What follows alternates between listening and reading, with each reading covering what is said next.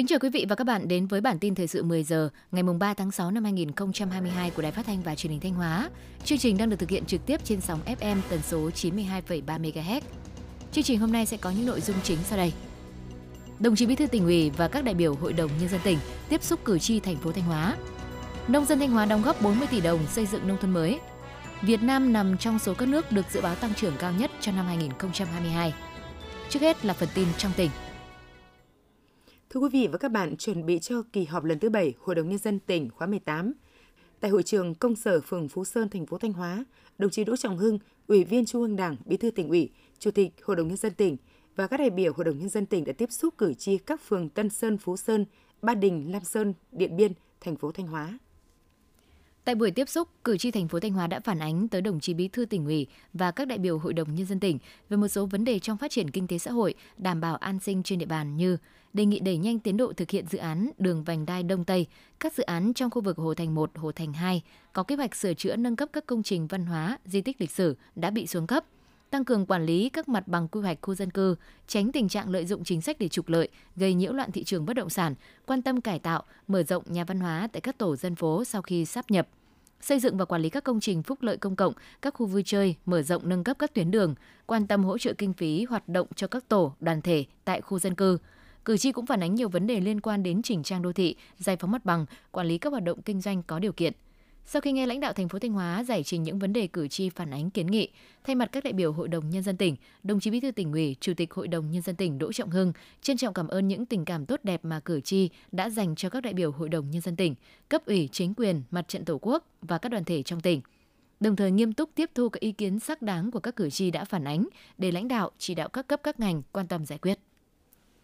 Hội nông dân tỉnh Thanh Hóa cho biết, những năm qua, các cấp hội nông dân tỉnh Thanh Hóa đã tích cực tuyên truyền, vận động cán bộ hội viên chung tay, góp sức cùng địa phương xây dựng nông thôn mới. Chỉ tính riêng trong năm 2021, các cấp hội cơ sở đã vận động nông dân đóng góp được hơn 40 tỷ đồng, gần 200.000 ngày công, hiến trên 100.000 mét vuông đất để tu sửa và làm mới 936 km đường giao thông nông thôn, kênh mương và 270 chiếc cầu cống các loại. Bên cạnh đó, các cấp hội đã đẩy mạnh phong trào nông dân thi đua sản xuất kinh doanh giỏi, đoàn kết, giúp nhau làm giàu và giảm nghèo bền vững. Kết quả có hơn 200.000 hộ đạt danh hiệu sản xuất kinh doanh giỏi các cấp mỗi năm, từ đó góp phần cùng địa phương hoàn thành các tiêu chí, đẩy nhanh tiến độ về đích nông thôn mới. Ủy ban Nhân dân huyện Hoàng Hóa cho biết từ năm 2016, huyện Hoàng Hóa đã ban hành các chính sách hỗ trợ tích tụ ruộng đất, liên kết sản xuất, tiêu thụ nông sản theo chuỗi giá trị, hỗ trợ đầu tư ứng dụng công nghệ cao vào sản xuất, đồng thời chú trọng dồn điền đổi thừa, tích tụ ruộng đất, tạo điều kiện cho nông dân, doanh nghiệp, hợp tác xã xây dựng, phát triển những mô hình liên kết sản xuất quy mô tập trung. Trung bình mỗi năm sản xuất 3 vụ, tổng diện tích cây trồng liên kết trên địa bàn huyện đạt trên 1.000 hectare các mô hình liên kết đều có giá trị thu nhập cao hơn từ 1,5 lần trở lên so với sản xuất thông thường, đầu ra ổn định, thị trường tiêu thụ được mở rộng trong và ngoài tỉnh. Thông qua hình thức liên kết cũng đã làm thay đổi tư duy sản xuất của nông dân từ sản xuất truyền thống manh mún sang hướng hàng hóa bền vững cho giá trị kinh tế cao. Ngày 2 tháng 6, tại trường Trung học phổ thông nội trú huyện Ngọc Lặc, tỉnh đoàn và chi cục kiểm lâm Thanh Hóa đã phối hợp tổ chức hội thi truyền thông bảo vệ rừng, phòng cháy chữa cháy rừng năm 2022. Với hình thức thi dung chuông vàng, Tham gia hội thi, hơn 100 thí sinh đến từ 13 huyện có rừng trên địa bàn tỉnh Thanh Hóa đã trải qua hai phần thi với 30 câu hỏi. Nội dung các câu hỏi đều liên quan đến luật bảo vệ rừng, phòng cháy chữa cháy rừng, về Nghị định số 156 năm 2018 của Chính phủ, quy định chi tiết một số điều của luật lâm nghiệp. Thông qua hội thi, các thí sinh và người tham dự đã được hiểu thêm nhiều kiến thức về bảo vệ rừng, nâng cao kiến thức, nhận thức về quy định của pháp luật trong công tác bảo vệ rừng, phòng cháy chữa cháy rừng, tạo sự gắn kết đồng thuận của cộng đồng với các cơ quan chức năng trong công tác quản lý bảo vệ rừng. Hội thi cũng góp phần khơi dậy tinh thần sung kích tình nguyện của đoàn viên thanh niên, đẩy mạnh phong trào tham gia trồng, chăm sóc bảo vệ rừng, bảo vệ môi trường, ứng phó với biến đổi khí hậu. Vào 20 giờ tối ngày 4 tháng 6 tại quảng trường biển Sầm Sơn, chuỗi chương trình nghệ thuật Sunfest Sầm Sơn 2022 sẽ tiếp tục mang đến cho du khách và khán giả một không gian khác biệt, đêm tạp kỹ với chủ đề Sầm Sơn Wonderland – sau những ca khúc hit, những điệu nhảy sôi động hay không gian của nghệ thuật dân gian, tối thứ Bảy tuần này, Sầm Sơn Sunfest 2022 sẽ mang đến cho khán giả và du khách một không gian giải trí hoàn toàn khác biệt, đêm tạp kỹ với chủ đề Sầm Sơn Wonderland. Đây hứa hẹn sẽ là một đêm đặc biệt với những tiếng cười, những sự bất ngờ của các màn trình diễn mạo hiểm vô cùng mãn nhãn. Điều đặc biệt hơn là du khách và khán giả không chỉ được xem mà sẽ còn được tương tác và thử tham gia vào các tiết mục của các nghệ sĩ trong chương trình.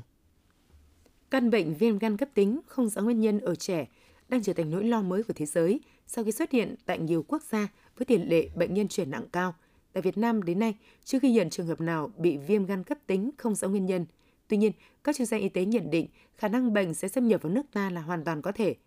Do đó, để chủ động phòng ngừa, ứng phó với căn bệnh này, các cơ sở khám chữa bệnh trên địa bàn tỉnh Thanh Hóa đã triển khai nhiều giải pháp giám sát phát hiện sớm bệnh viêm gan cấp tính không rõ nguyên nhân ở trẻ.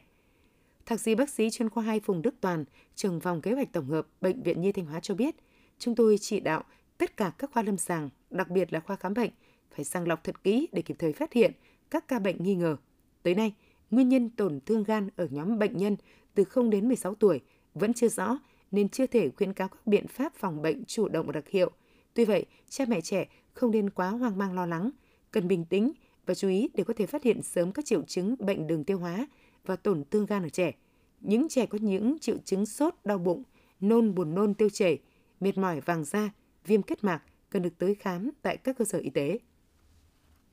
Tiếp theo là phần tin trong nước. Tổng kim ngạch thương mại hai chiều Việt Nam Campuchia năm 2020 đạt trên 5 tỷ đô la Mỹ, năm 2021 trên 9 tỷ đô la Mỹ. Riêng trong quý 1 năm 2022 đã đạt gần 3,4 tỷ đô la Mỹ, dự kiến trong năm 2022 có thể đạt trên 10 tỷ đô la Mỹ. Lý giải nguyên nhân khiến kim ngạch thương mại Việt Nam Campuchia tăng mạnh trong bối cảnh đại dịch Covid-19, Thủ tướng Campuchia Hun Sen cho rằng nguyên nhân chính là nền tảng quan hệ tốt đẹp giữa hai nước Campuchia Việt Nam. Hiện nay, Việt Nam có khoảng gần 190 dự án đầu tư có hiệu lực tại Campuchia với tổng số vốn đăng ký khoảng gần 3 tỷ đô la Mỹ, đứng thứ 5 trong số các nước đầu tư vào Campuchia. Trong đó chủ yếu là lĩnh vực nông nghiệp, chiếm gần 70% tổng số vốn đăng ký, còn lại là các lĩnh vực như tài chính, ngân hàng, bảo hiểm, viễn thông, y tế, xây dựng, du lịch khách sạn, bất động sản và các dịch vụ khác. Theo chiều ngược lại, Campuchia hiện có 21 dự án đang đầu tư tại Việt Nam với tổng vốn dao động trong khoảng 64 triệu đô la Mỹ. Theo dự báo của Quỹ tiền tệ quốc tế IMF, Việt Nam sẽ đạt mức tăng trưởng kinh tế 6% trong năm 2022,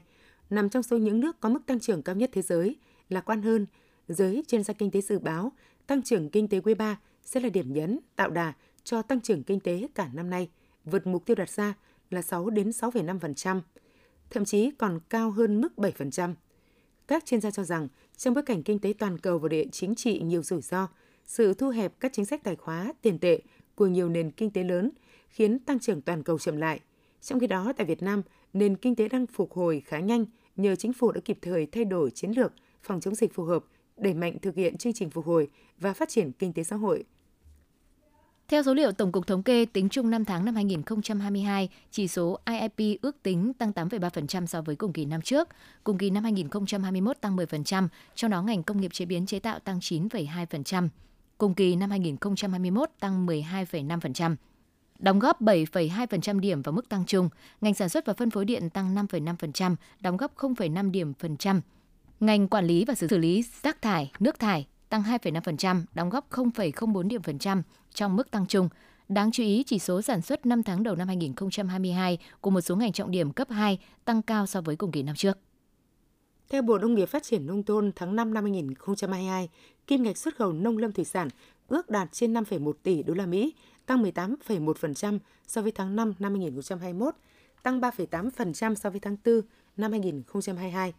5 tháng năm 2022 đã có 9 sản phẩm, nhóm sản phẩm nông lâm thủy sản có giá trị xuất khẩu đạt trên 1 tỷ đô la Mỹ, gồm cà phê cao su, gạo, điều, nhóm rau quả, cá tra, tôm, sản phẩm gỗ và nhóm đầu vào phục vụ sản xuất. Về thị trường xuất khẩu, Hoa Kỳ vẫn đứng số 1 với kim ngạch xuất khẩu đạt gần 6,5 tỷ đô la Mỹ, chiếm 28% thị phần. Đứng thứ hai là thị trường Trung Quốc, tiếp theo là thị trường Nhật Bản với giá trị xuất khẩu đạt trên 1,6 tỷ đô la Mỹ, chiếm 7% thị phần. Thứ tư là thị trường Hàn Quốc với giá trị xuất khẩu đạt trên 1,1 tỷ đô la Mỹ, chiếm 4,8% thị phần. Theo Hiệp hội Chế biến và Xuất khẩu Thủy sản Việt Nam VASEP, tháng 5 năm 2022, xuất khẩu thủy sản không duy trì được mức tăng trưởng nóng như trong tháng 4 năm 2022, nhưng vẫn chạm mốc 1 tỷ đô la Mỹ, cao hơn 27% so với cùng kỳ năm 2021.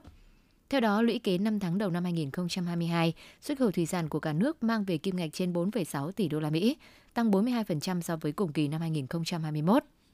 Theo VASEP, xuất khẩu thủy sản tháng 5 năm 2022 chững lại một chút so với tháng 4, chủ yếu do xuất khẩu tôm.